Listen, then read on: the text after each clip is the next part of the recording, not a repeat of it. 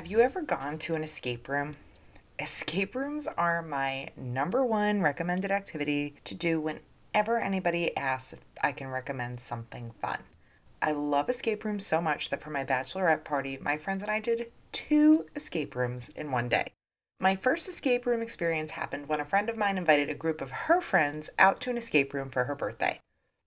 Even though I'd only met about half of the birthday girl's friends moments earlier, we were all able to work collaboratively towards a common goal, communicate ideas and theories, safely take risks, try to problem solve, and celebrate each other's accomplishments, all while trying to escape from the room in an hour or less. Not surprisingly, only a few years later, I started using digital escapes with my students, and they quickly fell in love with them too. In today's episode, I'll tell you all about how I structure escape room days for my students and how easy it is to bring a digital escape to your classroom. Hey, friends, you're listening to the Mathematically Enthused podcast. This podcast will take you on a deep dive into all things math, student engagement, and classroom management. I'm your host, Kelly Hogan. Let's get to it. Before we get into today's episode, I wanted to let you know that to celebrate the launch of the Mathematically Enthused podcast, I'm hosting a special giveaway. Listen to the end of this episode to see how easy it is to enter. After hearing the description of my first escape room experience, it probably doesn't surprise you that I've been creating digital escape activities for my students since 2019. Escape activities, which are sometimes called breakouts, are great for any classroom, but they pair especially beautifully with math instruction. Not only can you use digital escape activities to review specific content, they also have mathematical practices tied right in.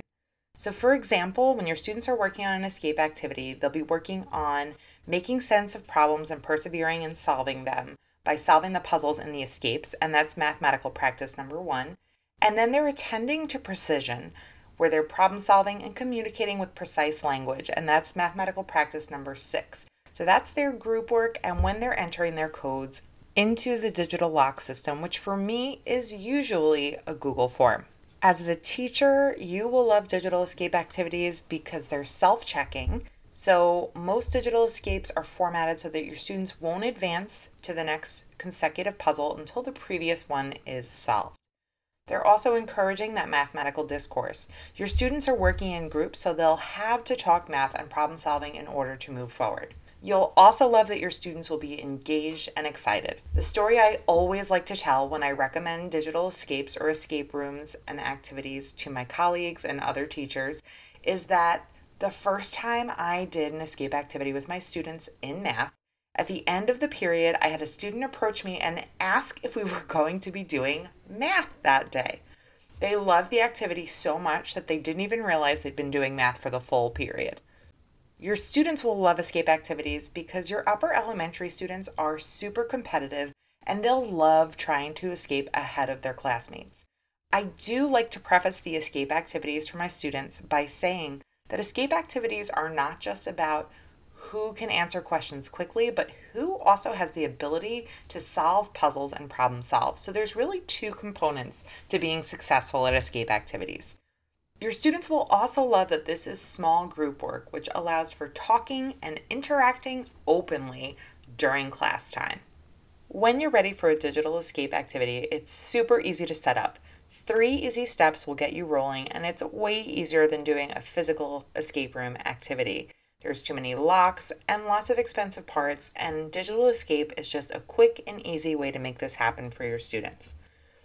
Step one is to choose or create a digital escape activity. You can find links to my fourth, fifth, and sixth grade math digital escapes in the show notes if you want to try one of those. Step two is to copy recording sheets or provide your students with whiteboards, markers, and erasers so that they can show their work while they're problem solving. Step three is to share the link to your digital activity to your learning management system, or if you don't have an LMS established, you can share it using a QR code. You may also want a fast finisher activity for your students who escape. I like to use math vocabulary crossword puzzles, math color by numbers, or self checking picture reveals for any students who escape. Once you're set up, your class period is going to look something like this. I personally am going to talk about my 40 minute class period. That's what I have, but I also find that it's the perfect amount of time for an escape activity. So, in the first five minutes of class, I provide my students with a bell ringer activity on the board of just sitting with the groups that I've predetermined for them. I post them up on a Google slide and I put them into groups of three. I find that three works best for escape activities and facilitates the most on task behavior. If, of course, I have a class number that doesn't quite work with three, I will do an occasional group of four. I also have all the recording materials I'm planning to provide for each group prepped ahead of time. After that, I tell my students they're completing a digital escape. On the board, I'll post a Google slide that displays my expectations. I expect my students to work in a group, to work at a reasonable volume so they don't give answers away to the other groups, and to report to me once their group escapes. This slide also displays a 30 minute timer. If my escape room is themed, like a Thanksgiving escape, for example, I use a themed timer to add a little bit more to the experience.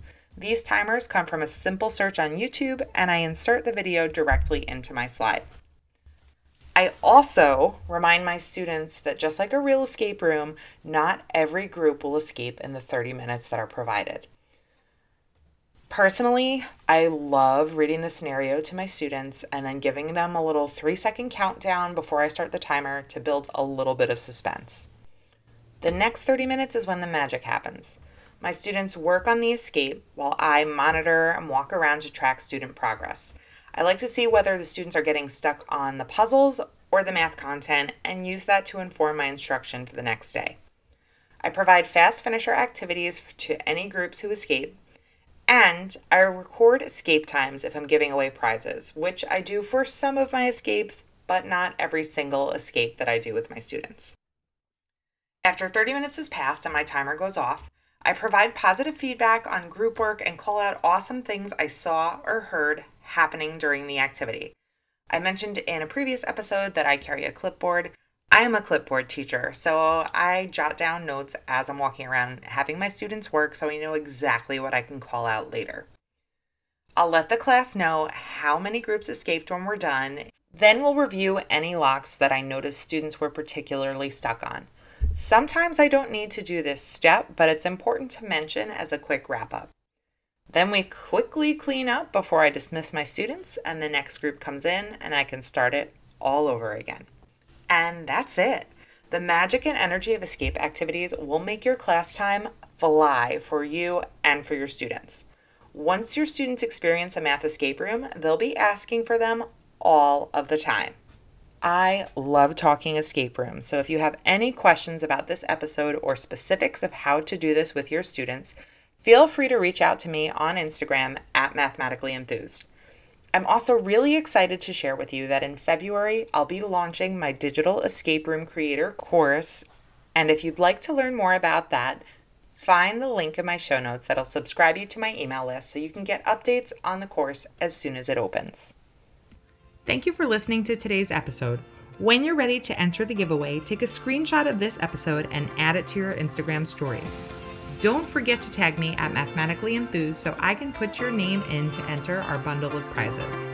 These prizes include a $25 Amazon gift card, a resource from my Teachers Pay Teacher store, and a free membership to my Digital Escape Room Creator course. If you're listening to this after January 31st, 2023, the contest is over, but I would still love for you to share your screenshots listening to episodes and help out other teachers who need support just like you.